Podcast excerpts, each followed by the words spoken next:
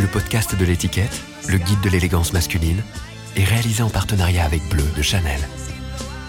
Aujourd'hui, euh, j'ai euh, une veste, euh, une veste forestière, ça s'appelle comme ça, d'Arnis qui est devenu Berluti, un cardigan noir, une chemise à rayures, un pantalon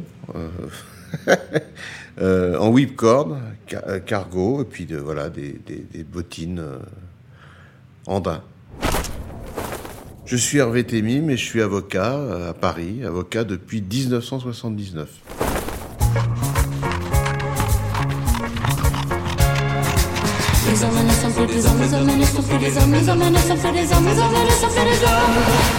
Habitude, le podcast du magazine L'étiquette. Élégant, oui. Euh, ma mère a toujours été élégante, elle, est toujours là. Elle a 82 ans, elle fait un peu moins attention à elle, mais elle est élégante. Et mon père est mort très jeune, mais euh, oui, il était élégant. et coquet. Mais euh, je n'ai jamais eu de discussion avec qui que ce soit dans ma famille au sujet de l'élégance, oui, mais pas de l'élégance physique, de l'apparence, non. Je le vois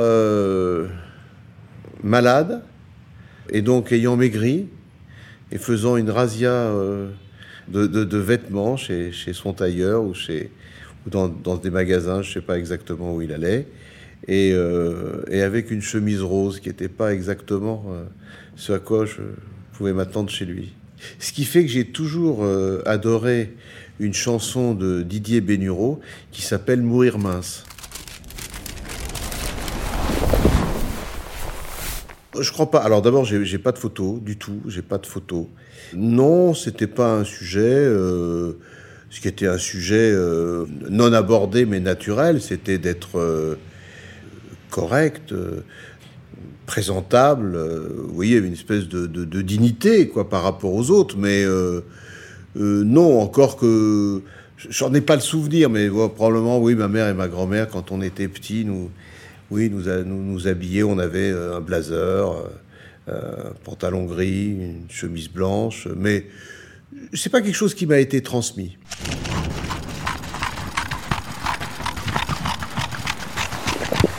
C'est le Versailles dans lequel j'ai grandi, puisque j'ai grandi dans ce Versailles-là de, 65 à, 80, c'est plus que grandir. Mais un Versailles euh, où j'ai été heureux, hein. j'ai été heureux en même temps, mais évidemment, après avoir voulu essayer de ressembler à, bah, mes petits copains, aux enfants euh, avec lesquels je grandissais, je me suis aperçu que j'avais strictement rien de commun avec eux et, disons que c'est pas exactement mon, profil ni, ni, mon, ni mon, genre de beauté.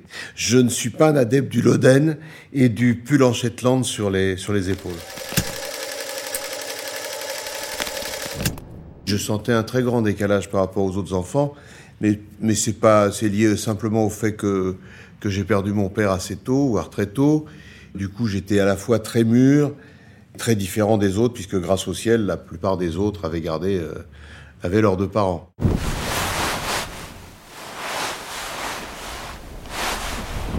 Vers 14, 15, 16 ans, j'ai commencé à aimer ça, euh, euh, à m'y intéresser, à développer une forme de, de goût personnel, à regarder ça chez les adultes, à avoir un goût d'ailleurs progressivement assez décalé par rapport à, au goût de l'époque. Euh, et puis un petit peu plus tard, ce très. Je me repère assez mal dans le temps, mais ce serait facile de voir. Il y avait à l'époque un, guide qui s'appelait le guide Goemio de Paris. Et dans le guide Goemio de Paris, il y avait toutes les bonnes adresses, euh, les adresses de, tous les, commerçants, mais aussi des tailleurs. Et je me rappelle que ça, c'est quelque chose qui m'avait beaucoup attiré. Les tailleurs, les, grands tailleurs à l'époque, dans les années euh, fin des années 70, il y avait beaucoup de, très grands tailleurs à Paris. J'ai toujours aimé l'artisanat. Et j'ai toujours été attiré par le sur-mesure parce qu'il faut vous dire que même quand j'étais mince, j'étais pas vraiment, j'étais pas d'une maigreur absolue. Donc le, sur-mesure a jamais été euh, totalement superflu pour moi. Je suis pas l'homme le plus facile à habiller sans doute.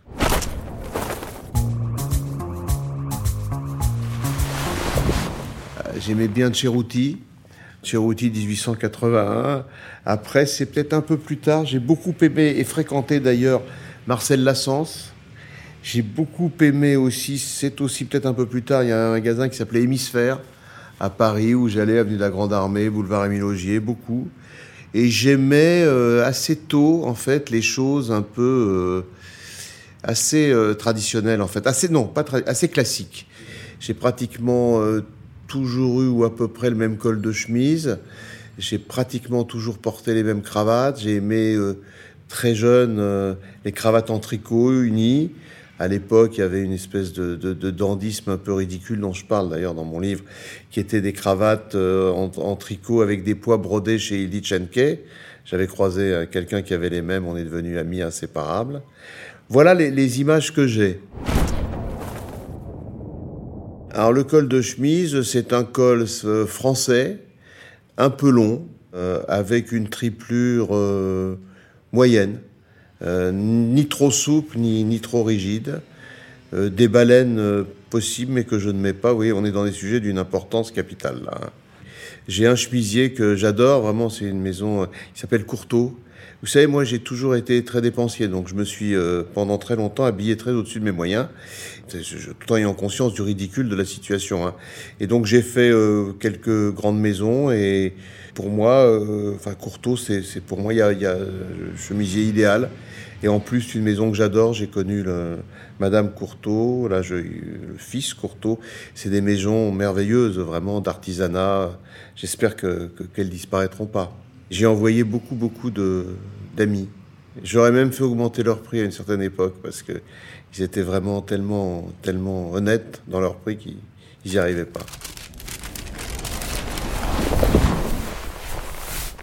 Il y avait ce qu'on appelle un prêt jeune avocat qu'on avait avec des factures pro forma, je, j'avoue une escroquerie prescrite. Enfin bon, j'ai remboursé mon prêt. Hein.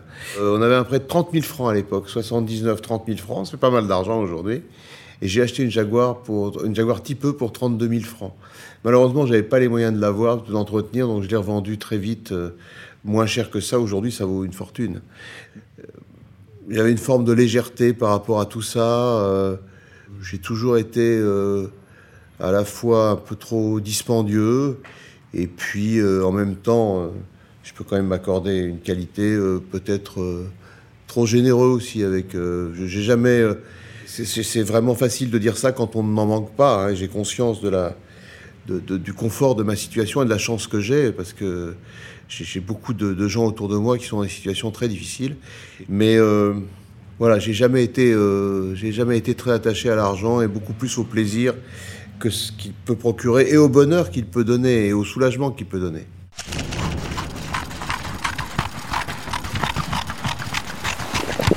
Je suis Mère Teresa, mais euh, quand je peux, j'essaye d'aider euh, délicatement les, gens.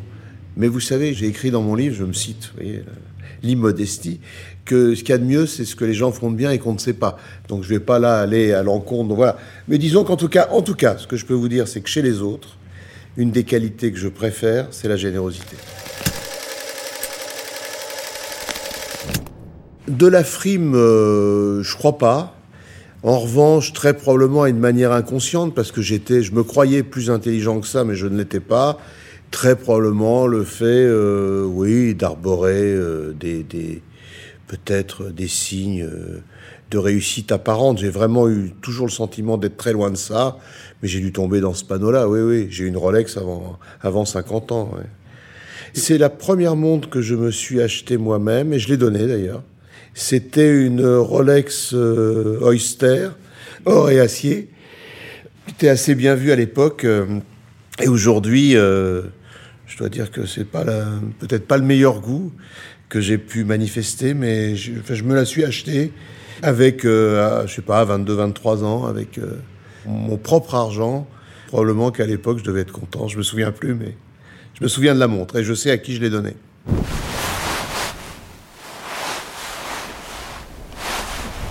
Vous savez, euh, quand on a cette futilité qui est la mienne, et qui, je crois, est une manière aussi de, de cacher ou de masquer des angoisses euh, plus profondes. Hein. J'ai quelqu'un de très cher à mes yeux, et à mon cœur qui m'a toujours dit futile et utile. Donc je pense que ce qui est futile est souvent utile. Quand on était comme moi, un, jeune, jeune homme des années 80, euh, le goût des...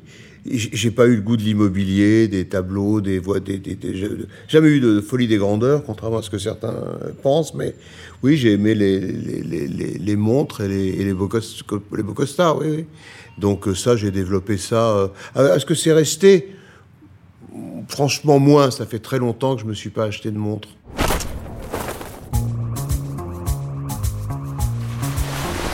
J'ai beaucoup, beaucoup fréquenté Marcel Lassens, qui avait habillé le président Mitterrand. Bon, euh, j'étais très admiratif, euh, non pas d'ailleurs de, des vêtements du président Mitterrand, mais j'étais très admiratif progressivement de, de Mitterrand. J'étais pas Mitterrand-dolâtre, mais, mais je dois dire que c'est un des rares hommes, euh, quoi qu'on en pense, euh, qui je, je n'ai jamais, j'ai jamais entendu, euh, jamais entendu prononcer quelque chose de pas intelligent. C'est quand même pas si fréquent. Et il a une autorité naturelle qui, m'a progressivement beaucoup impressionné. Une autorité intellectuelle, euh, grande culture. Euh, C'était quelqu'un, en tout cas, d'intellectuellement pour moi très impressionnant. Euh, non, j'ai beaucoup aimé Marcel Lassens, qui avait un formidable euh, Monsieur Philippe qui tenait la boutique, etc. Petit à petit, je me suis intéressé à, à la mesure. Je suis toujours resté client de, de Marcel Lassens, mais euh, je me suis intéressé à. J'ai fait faire des, commencé à faire faire des, des trucs sur mesure euh, vers, euh, je sais pas, je dirais 25, 26 ans, très tôt. Je pouvais m'habiller en prêt-à-porter. Et même aujourd'hui, vous savez, avec les retouches, euh, non, je plaisante, mais là, j'ai eu des périodes où c'était pas possible. Hein. J'ai fait pas mal d'écarts de poids, donc euh, j'ai des périodes où c'était pas facultatif pour moi. Ou alors, non, j'aurais pu aller chez Capel, hein, mais euh, je ne sais même pas si ça existait. Je dois dire que c'est, je suis très conscient du ridicule, hein, mais j'adore le, le, sur-mesure, mais dans tous les domaines, j'aime tout ce qui est personnel, tout ce qui est, et j'adore l'artisanat. Je suis capable de reconnaître, alors que j'ai vraiment euh, pas un bon oeil pour beaucoup de choses. Si, à 10 mètres, si une, couture, la couture d'une chemise est faite à la main ou à la machine. Enfin, j'ai cette, connerie-là quand même. Oui, c'est pas, pas rien. Hein. L'ami à qui j'ai offert ma Rolex s'occupait des, costumes dans le cinéma et dans la pub, et elle travaillait avec un, type qui avait une boutique avenue de Wagram, et lui-même avait euh, un tailleur euh, dans le Marais. Donc euh, je m'adressais à lui et je faisais faire mes, mes costumes comme ça. C'était pas de la grande mesure, c'était très bien, c'était pas de la grande mesure. Et en fait, euh, je sais pas pourquoi. Vous voyez, par exemple, je me suis acheté une Rolex jeune, mais après, mon père, par exemple, mon père avait de très beaux objets et de très très belles choses. Euh, il a notamment une très très belle montre. J'ai attendu un certain âge pour m'offrir euh, certaines choses. Et par exemple, je suis devenu complètement fan d'un grand tailleur qui s'appelait Max Evslin, mon tailleur de l'époque, je lui ai demandé d'aller voir les vitrines pour essayer de reproduire ça, mais j'ai attendu d'avoir 40 ans, c'est vraiment un tabou, hein, euh, avant de m'offrir le premier costume euh, de, de, grande mesure. J'estimais que c'était, je sais pas, je, je, je, c'est mon côté versaillais, petit bourgeois, j'estimais que c'était cher, c'était... J'ai attendu, bon, j'étais, j'étais très très bien habillé avant, hein, mais, mais avec des, trucs qui étaient raisonnables. Or, la grande mesure, faut bien le dire, ça n'est pas raisonnable. Hein.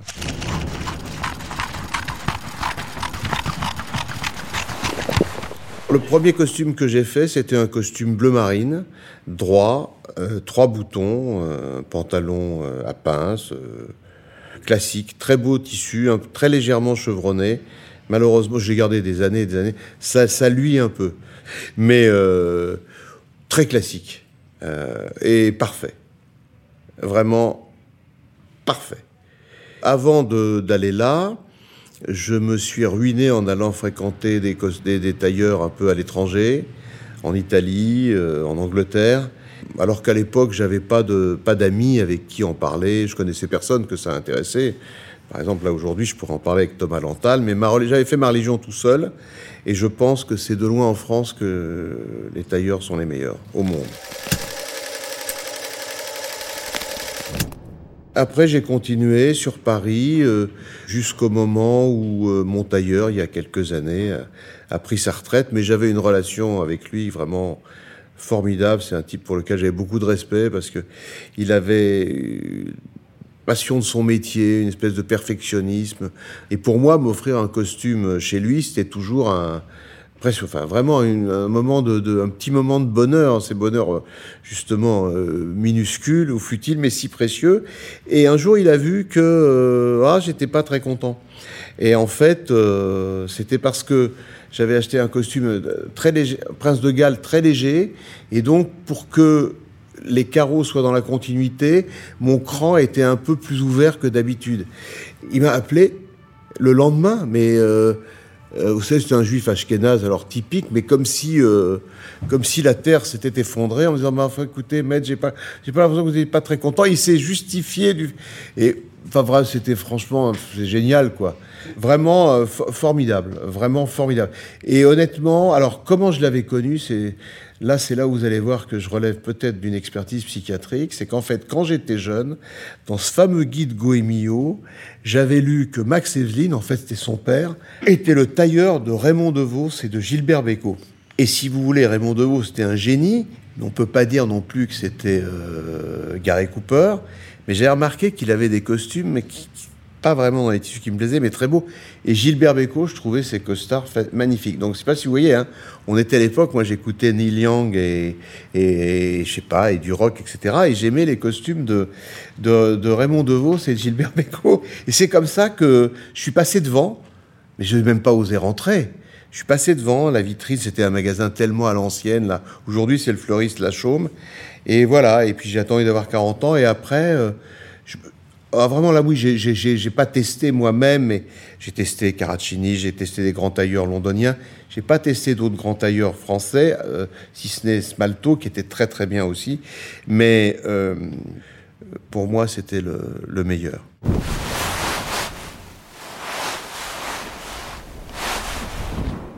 Aujourd'hui, si vous voulez, je me fais faire beaucoup moins de vêtements parce que vous les gardez longtemps. Et euh, aujourd'hui, j'ai découvert, grâce à Thomas Lantal, un, tailleur japonais qui s'appelle Kenjiro Suzuki, qui travaille avec sa femme. Alors là, pour moi, c'est les futurs grands de demain. C'est des tailleurs extraordinaires. Donc je pense que lui euh, peut faire une très très grande carrière avec sa femme. Et, Thomas Lantal, en fait, un jour, euh, il avait un truc pas mal. Enfin, je lui ai dit, on dînait ensemble, et puis il se moquait toujours de moi avec. Et puis un, peu comme euh, comme si je devais finir par jeter le gant. il me dit Bon, ça m'ennuie de te dire ça, mais bon, je crois que tu as raison. C'est le meilleur. À l'époque, il n'avait pas les moyens de, Il était en mauvais espace, mais il avait un ami euh, sud-américain qui se mariait, qui pouvait se faire un habit, et il m'a, il m'a demandé, mais vraiment la mort dans l'âme. Ouais, j'ai fait, j'ai fait un comparatif. Oui, oui, oui, oui t'as raison. C'est le meilleur, c'est Max Evelyn. Est-ce que tu peux lui passer un coup de fil? Il avait enfin euh, admis la supériorité manifeste de ce. Pour moi, c'était le meilleur tailleur du monde. Hein. Et puis, en même temps, j'ai découvert cette adresse et c'est des gens alors vraiment fantastiques. Hein. Une espèce de, de, de perfectionnisme, d'élégance, de, de, discrétion, de et, de et de goût. C'est vraiment. Euh, je sais pas si vous les connaissez, mais euh, à mon avis. Euh, ça tient pas à grand chose, hein, parce qu'il n'y a pas beaucoup de clients. Et, à mon avis, ça va devenir les, le meilleur tailleur euh, peut-être euh, européen. Hein.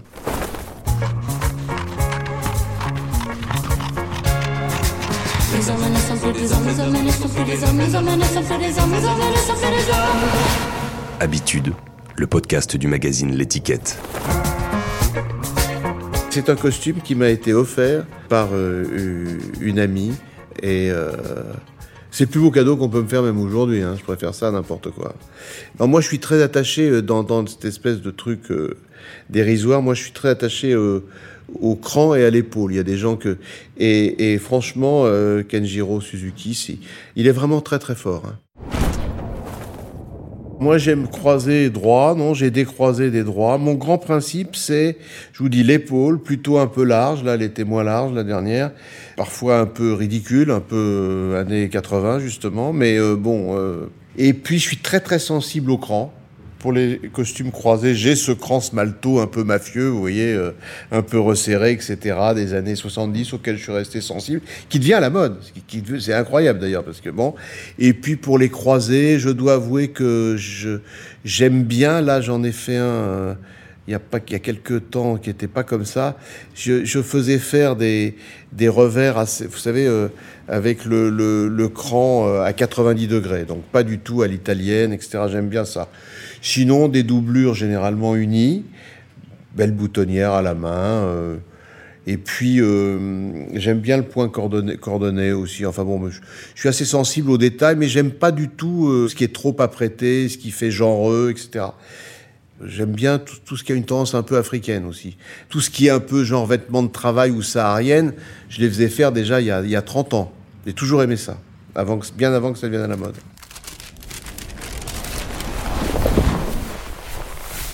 Je vais vous dire une chose, euh, c'est mon côté euh, ar harnisse, euh, oui, j'y suis. Alors, uniquement en prêt-à-porter et en solde.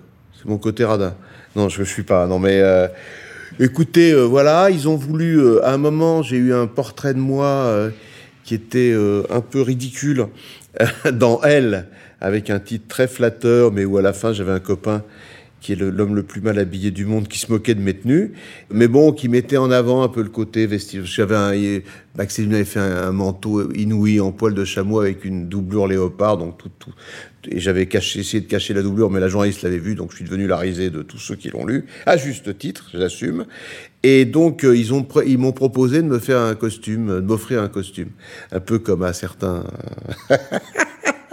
Et, en fait, euh, j'ai refusé parce que je sais que je voulais pas faire d'infidélité à mon tailleur. Après, il vous, il vous en offre un, puis après, il faut leur en prendre cinq. Et puis, euh, et puis surtout, je voulais pas faire d'infidélité. Mais par contre, j'ai eu, j'ai, accepté de, euh, de me faire offrir une chemise. Et après, il fallait en commander plusieurs. J'en ai commandé, mais j'ai arrêté. J'ai fait une exception. C'était euh, pareil. J'ai mis trop courteau. Puis franchement, les, chemises sur mesure d'Arnis c'était extrêmement cher. Si vous voulez, en termes de, de prêt-à-porter, je trouve qu'Arnis c'était des finitions formidables. Il y avait des trucs très bien. Et il y avait des trucs très bien aussi chez Old England. Euh, à Paris, on fait une espèce de guide Goemio, euh, mais euh, revisité. Mais aujourd'hui, il n'y a plus vraiment de je crois qu'il n'y a plus vraiment de magasins auxquels. Euh, il y a un truc qui est pas mal à Londres, euh, qui est Anderson et Shepard. Je parle du prêt-à-porter.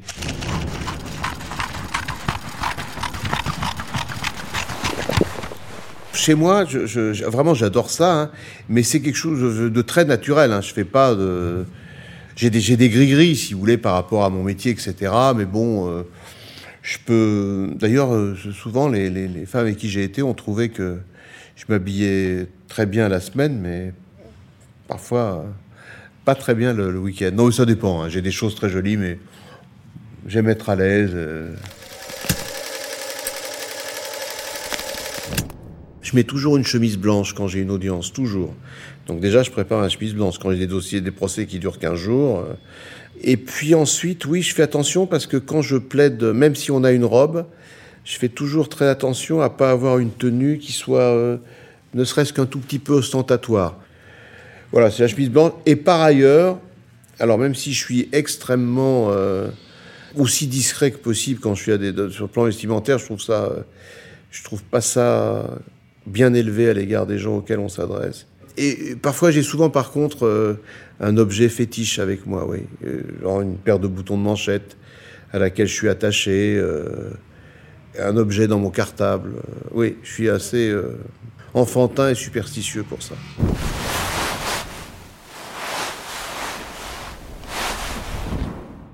Quand on est avocat, on s'en rend pas compte parce que c'est ridicule, mais je crois qu'on est le fait qu'on porte une robe, le fait qu'on vous appelle maître, qui sont des choses euh, absolument euh, ridicules. Euh, je crois qu'on y est assez sensible. Je, m'aperçois ça avec le temps maintenant. Je ne peux pas, vous dire que je suis renversé d'émotion quand on m'appelle maître. Mais bon, ça fait que 42 ans que je fais ça. Mais la robe, oui, la première robe, bien sûr, j'ai fait faire ma robe chez Bosque. J'étais pas à Paris, j'étais à Versailles, mais je suis allé à la maison Bosque à Paris commander une robe en en tissu léger, etc. Et malheureusement, au bout de 3-4 ans, on me l'a volé dans ma voiture. Et j'en ai racheté une autre, alors dans un, pas chez Bosque, à l'Épitoge, qui est une petite maison, je ne sais pas si elle existe toujours. Et je pense que ça fait 35 ans que je l'ai. Et j'y suis très attaché. Pourtant, j'ai m'est arrivé de perdre des procès pas tant que ça d'ailleurs avec cette robe, mais bien sûr j'en ai perdu. Euh, je suis très très attaché à ma robe et tous les étés, on l'a fait en fait, c'est comme une révision. On la donne chez Bosque et ils vous font en fait, ils vous la lavent, mais avant de vous la laver, ils vous font toutes les reprises, etc. Ils vous réparent tout et il y en a à faire parce que vous arrachez un bouton, vous donc euh, la robe c'est oui c'est quelque chose. je, déteste plaider dans une robe autre que la mienne. Ça peut vous arriver si vous allez en province, vous oubliez votre robe, etc. Vous... a priori, je plaide toujours dans ma robe.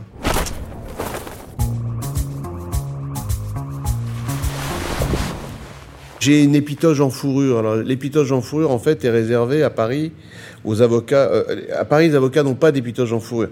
Elle est réservée aux avocats qui, sont, qui ont été secrétaires de la conférence du stage. À Versailles, j'avais une robe avec épitoge. Et donc je l'ai conservée. J'avais été secrétaire de la conférence à Versailles, pas à Paris. Personne ne m'a jamais enquiquiné avec ça, mais elle n'est pas personnalisée, si vous voulez. Il n'y a pas de... non. Elle n'est pas customisée. J'ai toujours été sensible euh, à l'esthétisme, à la beauté, euh, à la grâce, au charme, au charisme chez les gens, évidemment euh, les objets, etc. Mais par exemple, jusqu'à un âge relativement avancé, euh, je n'étais pas très intéressé par les meubles ou par les objets, euh, assez vite intéressé par les tableaux sans avoir une énorme culture au départ, enfin même à l'arrivée d'ailleurs, mais euh, puis vous faites des rencontres, vous rencontrez des, des, gens, des hommes, des femmes avec lesquels vous avez des affinités, votre goût progresse, évolue, se raffine, et c'est vrai qu'en vieillissant, euh, je suis très très sensible à ça, oui, je suis très très sensible à ça.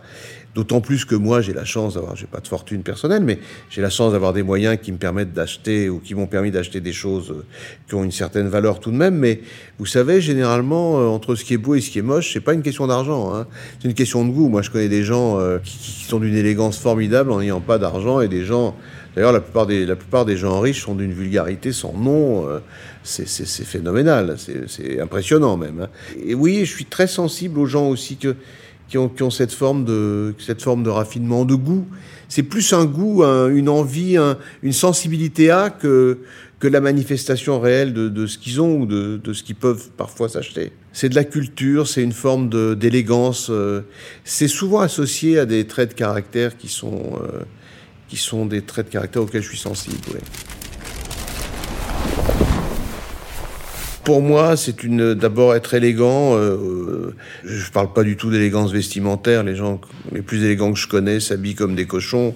Euh, être élégant, pour moi, c'est d'abord une, c'est une qualité, euh, qualité majeure chez un homme ou une femme.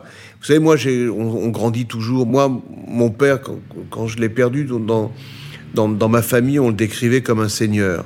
Et, je sais pas s'il l'était, mais j'espère. Mais oui, je pense que l'élégance, c'est pour moi quelque chose de capital euh, dans la vie. Alors, comme avocat, moi, je fais partie des gens qui pensent que c'est aussi une grande qualité d'avocat. Beaucoup de gens imaginent que l'avocat est quelqu'un qui doit être un tordu, un retors, un roquet, un pervers, un type qui fait des coups bas, etc. Je suis en train de lire un bouquin génial sur Roy Cohn, l'avocat du diable aux États-Unis, etc. Bon, il y a des, il y a des, il y en a des comme ça, mais moi, je crois pas. Moi, je pense que l'avocat est quelqu'un qui, en toute, en toute situation, doit rester élégant, doit faire preuve d'autorité, d'humanité. Vous pouvez être, il faut être un gagneur, il faut être un mort de faim pour être avocat, ça c'est sûr. Il faut avoir une faim de loup. Mais en revanche, l'élégance est pour moi une grande qualité. Oui, parce que ça vous permet, c'est l'élégance vous permet de, de fermer bien des becs. En tout cas, moi, j'aime les gens élégants et j'aime les avocats élégants.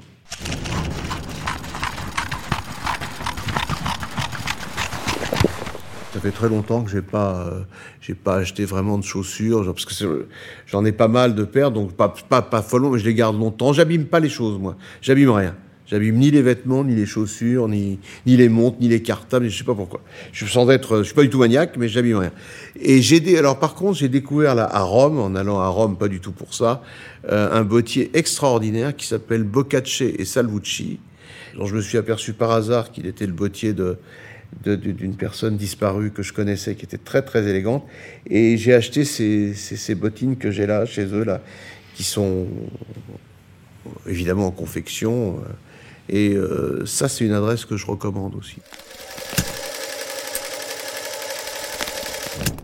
Pas tant que ça euh, peut-être. Mais je trouve que si vous voulez dans, de manière générale euh, je trouve que la plupart des. Je vous parle pas des, des, des gens euh, qui, qui, qui, portent pas de costume ou des choses.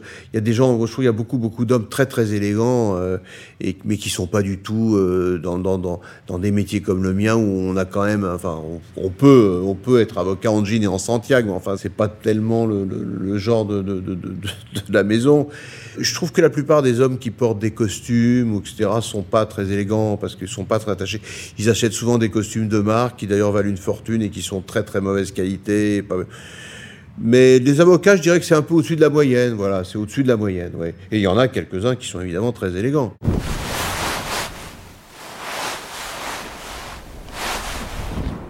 J'ai un associé euh, formidable. Euh, c'est peut-être la jalousie, mais il a une coupe de cheveux qui on dirait un beatnik. Je me me verrais pas et je me verrais pas en train de lui faire une remarque. Tout le monde fait à sa place. Et tu vous puis vous pourriez pas dire un mot, mais non, jamais. Non non, franchement là-dessus, je, vous savez, je trouve que d'abord. Qu'est-ce que l'élégance vestimentaire Qu'est-ce que c'est? Déjà, c'est d'être soi-même. Si, vous demandez, il y a rien de pire que d'être endimanché. Si vous mettez euh, un homme ou une femme dans des vêtements qu'il n'a pas envie de porter, il, il les portera pas bien. Donc euh, non, non, non, ça m'est égal. Non, ce que j'attends d'eux, mais je pense que j'aurais jamais dit. Puis voilà, c'est un minimum de correction. Si je les voyais venir en jean troué, euh, avec, euh, je sais pas, des des des des des, des, Santiago et puis euh, euh, des, des piercings partout, peut-être que je vais avant là, faut peut-être que je donne un mot. Mais non, non, franchement non, non, non. Mais mais mais je vais vous dire. Quand vous êtes avocat, je pense que le métier d'avocat n'est pas du tout un métier de gens conformistes, contrairement à ce qu'on peut imaginer. Pas du tout. Je pense qu'un avocat conformiste n'a absolument aucune chance de réussir dans ce métier. En revanche, euh, vous avez quand même un peu le sens des situations. Vous savez ce que ça représente par rapport aux gens que vous défendez, vous savez ce que ça représente aussi par rapport aux gens auxquels vous vous adressez, quelle que soit votre spécialité. Et donc, si vous voulez, euh, sauf si vous êtes totalement déséquilibré psychologiquement, vous vous habillez de manière au moins convenable. Après... Euh, je préfère un, avocat brillant qui s'habille très mal qu'un avocat nul qui s'habille très bien. Donc autrement dit, euh, l'habit ne fait pas l'avocat. Je suis tellement attaché à mes petits objets.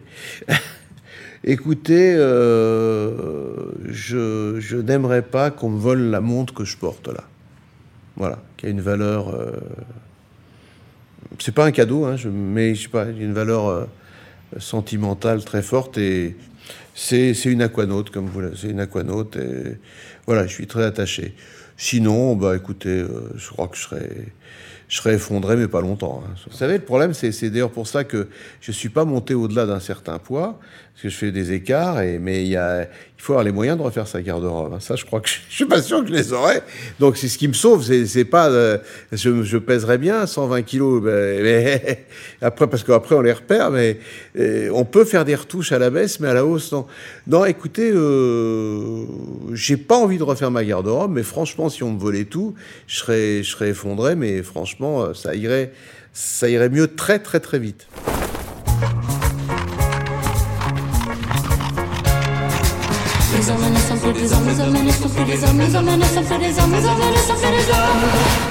Habitude, le podcast du magazine L'étiquette. Bah là, vous êtes euh, habillé de manière euh, très élégante à mon goût. Vous avez un costume bleu marine croisé, six boutons, euh, un pantalon avec des revers assez courts, avec des, oui, oui, sans pince, très bien, avec des revers, je dirais, de 4 cm et demi ou 5 cm. Mais plutôt 4 cm. 5 Ah, le revers, ouais. ouais voilà. C'est parce que, vous savez pourquoi je dis Parce que moi, maintenant, je mets 5 et demi. Des mocassins à pompons, mais je sais pas si c'est des Alden, mais ça pourrait être.